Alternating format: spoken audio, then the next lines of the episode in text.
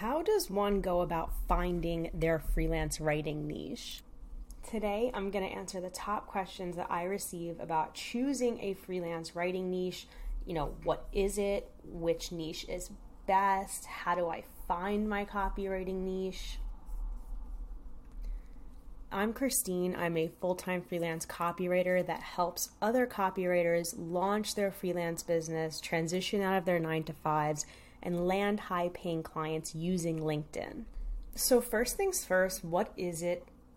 What is a niche, right? Like, what is this thing called a niche? Because there's some confusion around it. And AWAI defines niche as this Choosing a niche means that you're focused on helping clients in a particular industry.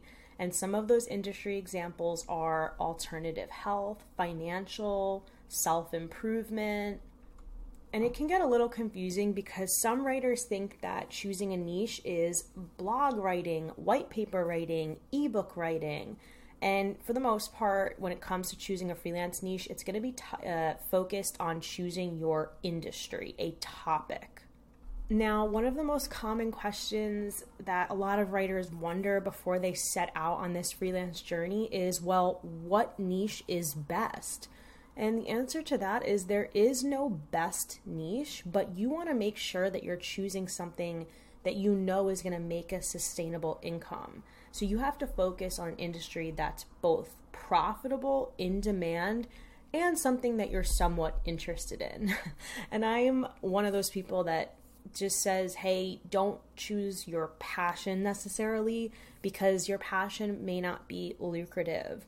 And I have a whole free YouTube video on how to validate your niche, and I'll leave the link to that in the show notes. But when I say validate a niche, it just means that you're you're doing your due diligence and your own research to see, hey, is there a market for someone like me? Will I be able to get clients? Are other writers doing this?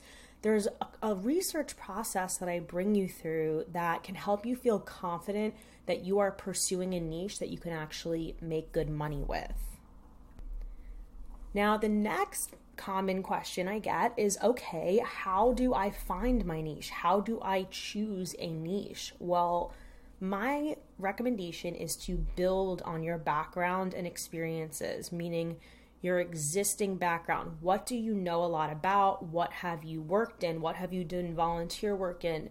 What types of audiences are you familiar with on a very personal, firsthand basis so that you can get inside that audience's mind? In my opinion, your past experience, whether it's your work experience or just your life experience, that should really take precedence over your passions. And I know that can sound like a bit of a downer, but it's absolutely critical because if you're starting from scratch the way I did, you're going to need to be able to pitch your expertise if you don't have the clients or the strong portfolio or the testimonials that would really convince a client. You have to really sell yourself as somebody who thinks a certain way and who can resonate with the client's target audience and write to them. So think about like where have you worked in the past?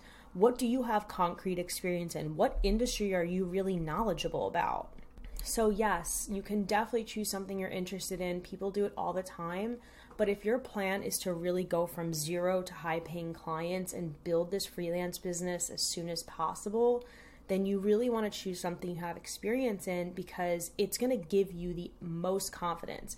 Because anyone will be able to challenge your writing experience, but they cannot challenge your knowledge of an industry and your own life experience and what you know.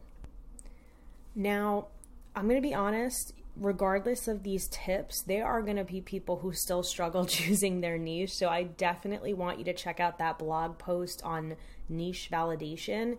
I'm finding in my online course that that is actually one of the biggest stumbling blocks is being able to actually pinpoint what their niche should be, especially if you're a writer who does have some writing experience and you've written for a number of different industries at this point. and I always really hammer home to everyone that, hey, you got to choose a niche.